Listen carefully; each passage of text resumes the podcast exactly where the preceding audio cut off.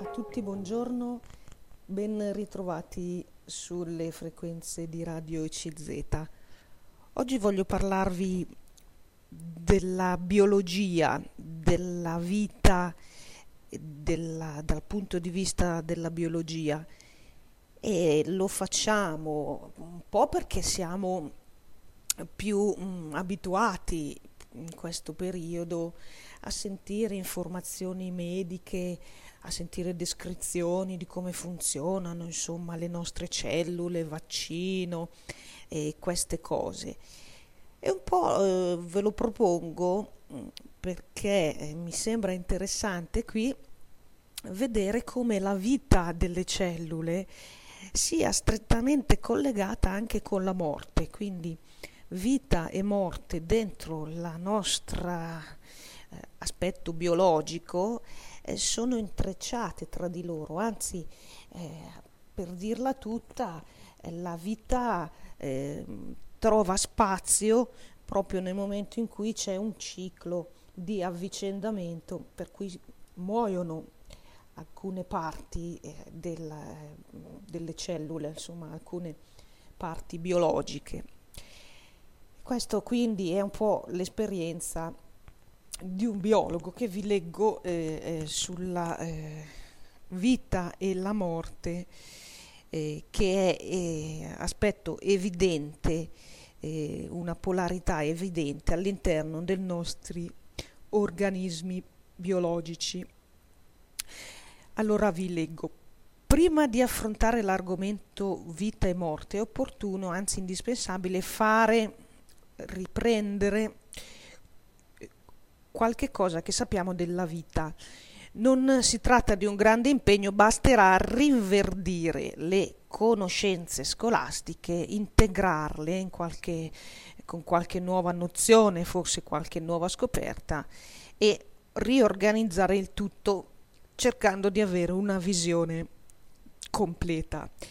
Siamo tutti consapevoli che gli esseri grandi e piccoli che il comune buonsenso ci fa classificare come esseri viventi sono tali perché hanno dei costituenti base piccoli e invisibili che sono anch'essi vivi. Le chiamiamo cellule. Sul nostro pianeta non esistono realtà vive che non siano fatte da cellule, vuoi da una sola, i cosiddetti monocellulari, come sono i microbi, vuoi da più cellule, i pluricellulari come per esempio il nostro corpo. Quando parliamo di esseri viventi, insomma, le cellule sono i più piccoli esemplari di questa categoria. Neanche i singoli componenti delle cellule sono vivi, cioè la loro totalità è la cellula dell'insieme quindi di questi piccoli componenti che manifesta i caratteri della vita. Nascita, sviluppo, riproduzione e morte. Le, eh, la, solo la cellula inoltre ha una sensibilità che la fa rapportare in modo relativamente libero all'ambiente e la rende capace di reazioni dotate di un certo grado di imprevedibilità. Tante cellule organizzate opportunamente, formano quei sistemi di livello superiore che sono i pluricellulari. In questo caso le unità che le costituiscono sono vive e hanno anche un relativo grado di autonomia.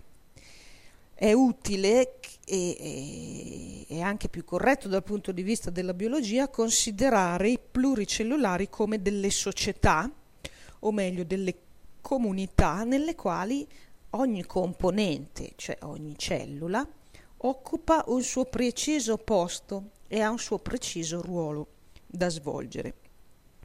Anche noi, quindi, sotto il profilo biologico, siamo comunità di esseri viventi. Si stima che un tipico esemplare umano di medie dimensioni ne ospiti circa 70.000 miliardi appartenenti a 135 tipologie diverse. Evidentemente sono presenti in noi anche forme di organizzazione sopracellulare, tutte le f- cellule che svolgono una certa funzione sono riunite nei tessuti. Tessuti diversi che sono organizzati per una certa attività formano organi. Organi diversi formano il nostro organismo.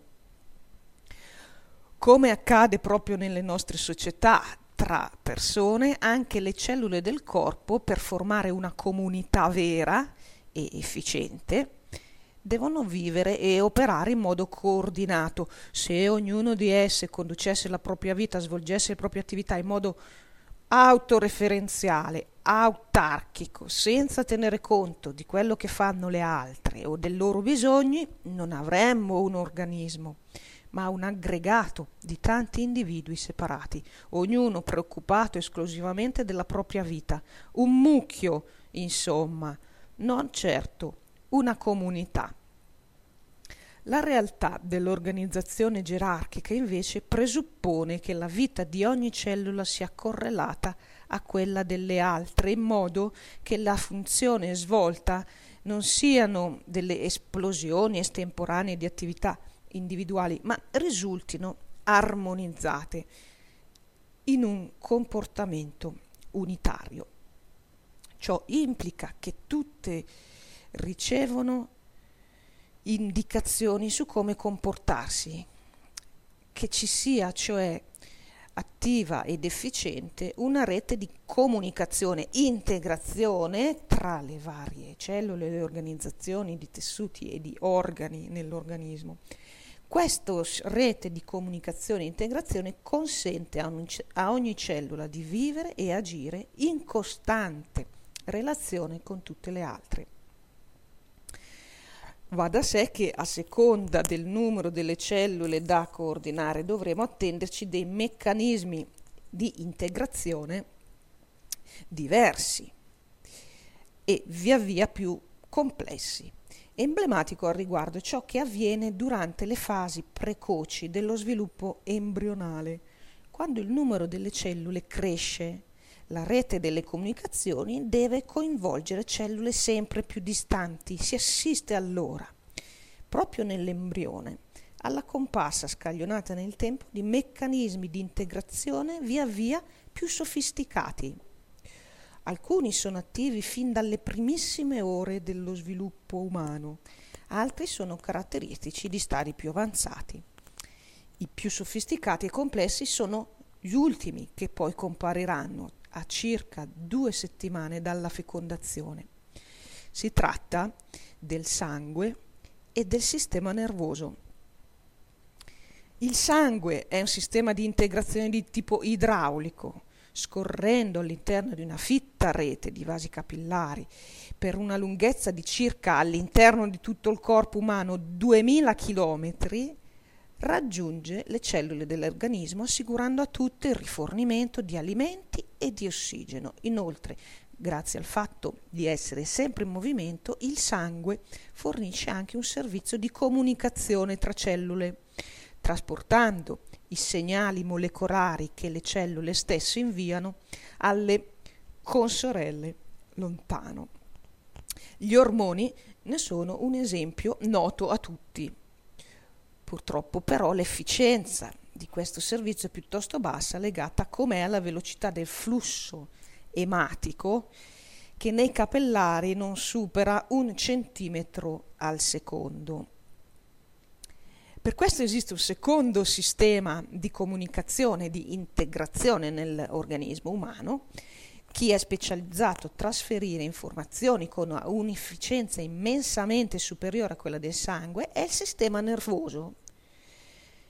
Il suo funzionamento si basa sulla trasmissione di impulsi elettrici a velocità che raggiungono i 120 metri al secondo la rete di integrazione costituita dai nervi è una, di una complessità inimmaginabile. Nel nostro cervello si sviluppa il sistema nervoso per una lunghezza di circa 160.000 chilometri nel cervello di ciascuna persona. Così è fatto il nostro corpo. Perciò anche noi persone umane come tutti i pluricellulari. Siamo comunità di individui viventi organizzati in unità e perfettamente sincronizzati nelle loro funzioni vitali.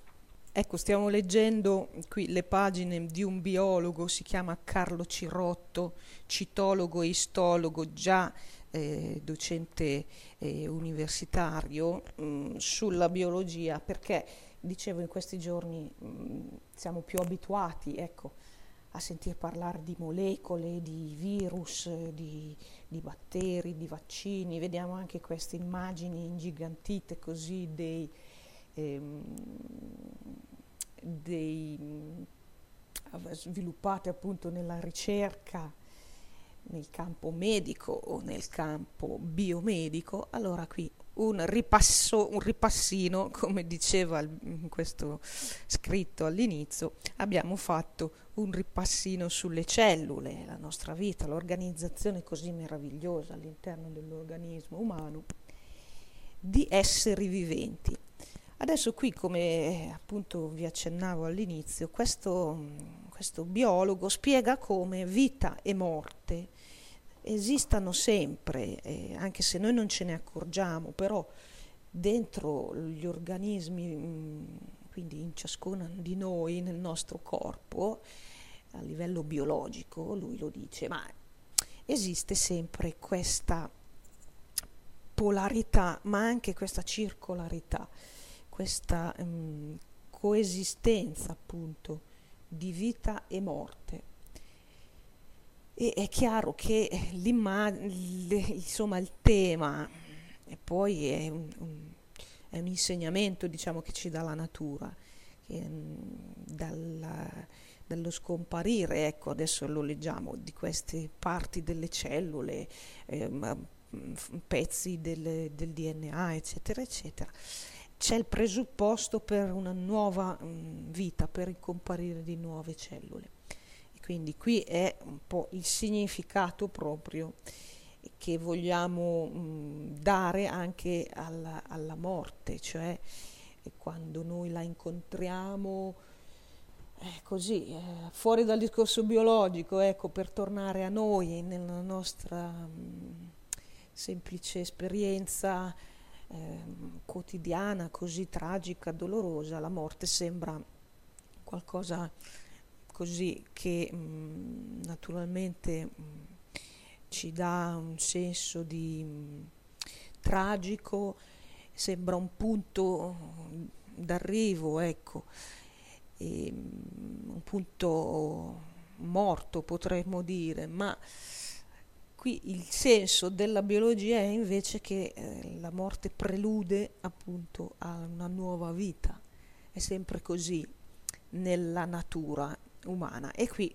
ridò la parola a questo biologo. La morte, anche della morte come della vita, tutti abbiamo un'idea intuitiva. Vuoi perché abbiamo assistito di persona a questo tipo di evento, vuoi perché ce lo hanno raccontato in molti modi. Fin da subito va respinta comunque una convinzione che a me pare sottesa alle notizie di morte che talvolta ci raggiungono. Va respinta cioè la convinzione che la morte sia sempre da mettere in relazione a qualche incidente, vuoi legato a un caso particolarmente sfortunato come un incidente stradale, vuoi a una subdolazione di un qualche agente patogeno in tempo di Covid. Non c'è che l'imbarazzo della scelta. Non è così. È vero che moltissime sono le morti dovute a incidenti, ma è altrettanto vero che esistono anche le morti naturali, cioè quelle le cui cause non sono da ricercare in un incidente di percorso, bensì negli stessi meccanismi profondi, quegli stessi meccanismi che ci tengono in vita. È di questo che vi voglio parlare. La prima evidenza da tenere presente è che la morte è una realtà che riguarda tutti i viventi, dai più semplici, i monocellulari, ai più complessi, i pluricellulari. La morte è presente ovunque c'è vita. Perché è una fase ineludibile della vita stessa. La polarità vita-morte la si può vedere con chiarezza nel processo riproduttivo di ogni cellula, la mitosi. Per una cellula fare figli, cioè riprodursi, significa raddoppiare prima di tutto i materiali di cui è costituita e poi immediatamente dopo dividersi in due, lasciando in eredità ciascuna delle copie a ognuna delle due cellule figlie. Cosa accade? La cellula madre muore.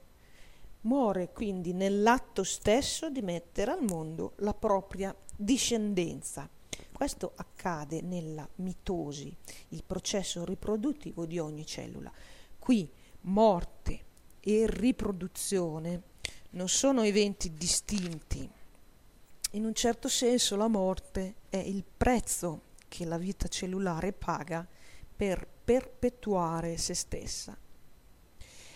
Ma non è eh, solo circoscritta a questo aspetto, la preziosità della morte nei complessi meccanismi di duplicazione che poi portano a dividersi, può accadere che la cellula madre compia qualche errore di copiatura, per dir così, inducendo in questo modo la comparsa di modificazioni nelle cellule figlie.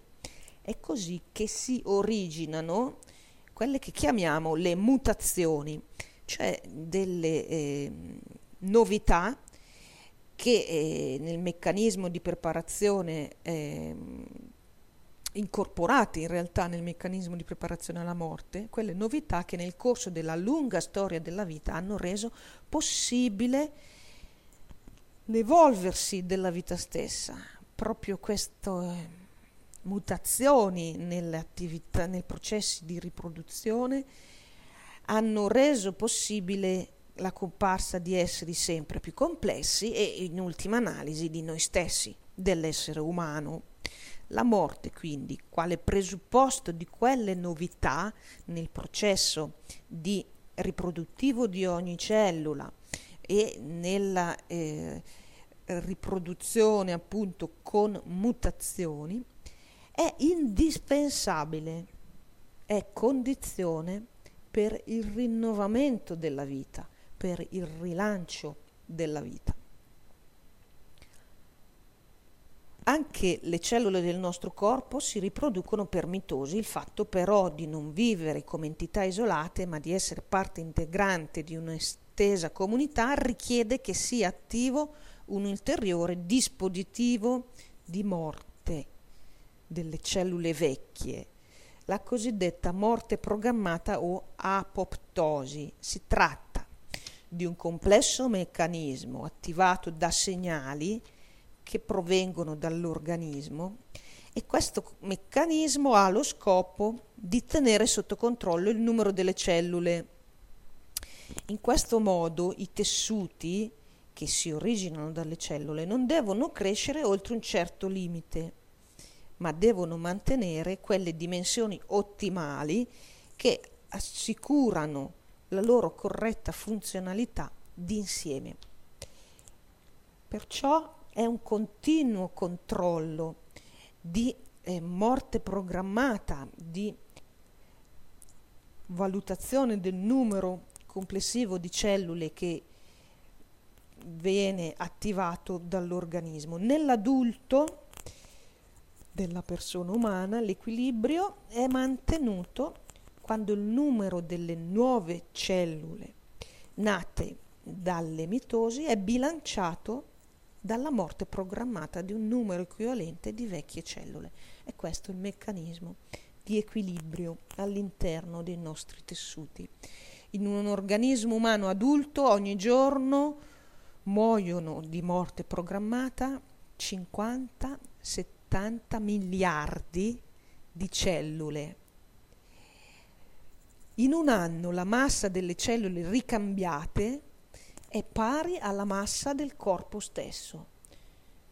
Perciò possiamo veramente vedere in pratica dentro la biologia, dentro la vita biologica del corpo umano, ma anche in quello di altri organismi, questa realtà della vita e della morte che si avvicendano continuamente e anzi della morte che fa posto alla nuova vita.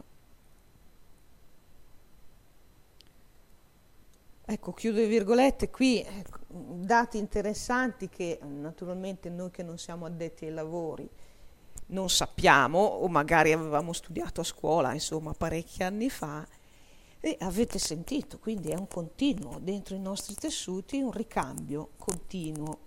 Ogni adulto eh, ogni giorno vede morire per morte programmata 50-70 miliardi di cellule e altrettante nuove che vengono prodotte e che subentrano.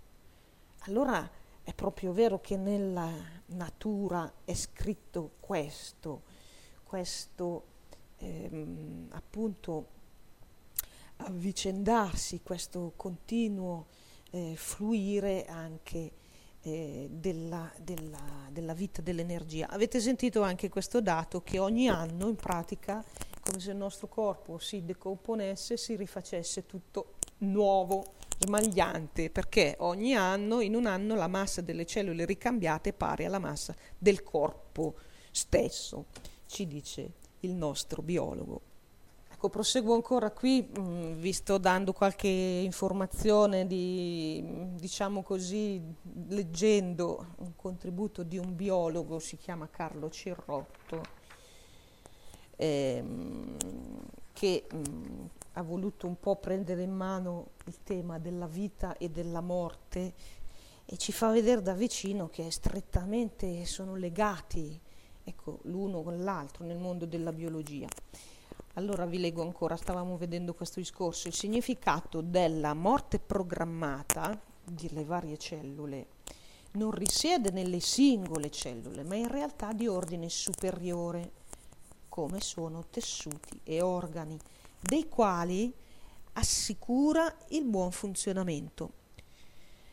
Sorge a questo punto la domanda se esistano o meno analoghi meccanismi in grado di regolare i tempi di morte dell'unità di ordine ancora superiore, all'interno quindi di un organismo, dell'uomo nella sua interezza. La risposta è positiva. Si tratta di quei processi che regolano il numero delle generazioni cellulari Essi trovano la loro sede all'interno del DNA. Essendo processi estremamente complessi, tuttora oggi di molte ricerche, tuttora oggetto di molte ricerche, sono poco noti ancora da scoprire molte cose. Mi limiterò a parlare allora di un aspetto interessante abbastanza ben conosciuto, quello dei telo, telomeri. I telomeri sono le code delle molecole del DNA contenute nei cromosomi. Ad ogni successiva generazione ne viene tagliato via il segmento terminale. Quindi all'interno del DNA dei cromosomi c'è questa operazione. Ad ogni successiva generazione eh, viene tagliato via il segmento terminale di questi telomeri, le code delle molecole del DNA, sapete la doppia elica. Taglio dopo taglio queste code, questi telomeri, sono ridotte ai minimi termini. La cellula perciò perde la capacità di riprodursi. Alla sua morte non ci sono cellule figlie che la possano rimpiazzare. Allora gli organi perdono poco a poco la loro capacità di funzionare e quando anche le strutture di integrazione, sangue, nervi non sono più in grado di adempiere le loro funzioni, sopraggiunge la morte dell'organismo. Non è un caso che fino a molti decenni, a molti decenni fa venisse considerato morto chi non respirava più e non reagiva più agli stimoli esterni, in mancanza di accertamenti tecnici, tecnologici come oggi abbiamo. Ecco, chiudo le virgolette, sto dando la parola a questo mh, mm, biologo Carlo Cirotto che parla di vita e di morte, vedete nel DNA addirittura c'è un aspetto di questa ehm, binomio, insomma, di questa compresenza nella nostra ehm, composizione biologica della vita e della morte. E adesso chiude qui il suo tema e ci dice qualcosa il biologo. Eh, vi leggo. Da questa esposizione credo che non sia difficile trarre alcune conclusioni. La prima, il nostro corpo è il risultato di una copresenza di vita e di morte che ritroviamo a tutti i livelli della nostra organizzazione biologica. Nelle cellule è evidente che la morte è il prerequisito indispensabile per la trasmissione della vita e per la comparsa del nuovo nei tessuti negli organi. È la morte programmata a rendere possibile il mantenimento delle loro giuste dimensioni e del loro corretto funzionamento. È la morte dei sistemi di integrazione a determinare la nostra morte in quanto individui. La nostra morte, infine, fa spazio alla novità delle future generazioni. La morte naturale dunque non è un evento istantaneo, estemporaneo, privo di significato, è progressivo, è popolare e assolutamente rispondente alla realtà il detto spegnersi come una candela in riferimento quindi alla morte naturale, che è parte della vita. Infine sarà una vera iattura per l'umanità se in un lontano futuro gli uomini riusciranno a eliminare la morte, cosa quasi impensabile, ne risulterà congelata l'evoluzione umana. Fortunatamente però questa è solo fantascienza. E chiudo qui le virgolette, questo articolo di un biologo, Carlo Cirotto, anche docente universitario, che eh, ha un po' con il suo racconto del mondo delle cellule, avete sentito, delle tessuti, degli organismi, appunto come il nostro, quello umano, spiega un po' anche il significato, l'immagine, insomma, della eh, vita e della morte nella loro eh, compresenza. Quindi ci porta, insomma, a dire che c'è un senso dentro mh, la, l'esistenza, la coesistenza di vita e di morte. Mi fermo qua con questa, eh, diciamo, punto che abbiamo dedicato alla biologia. Vi ringrazio dell'attenzione e vi saluto cordialmente.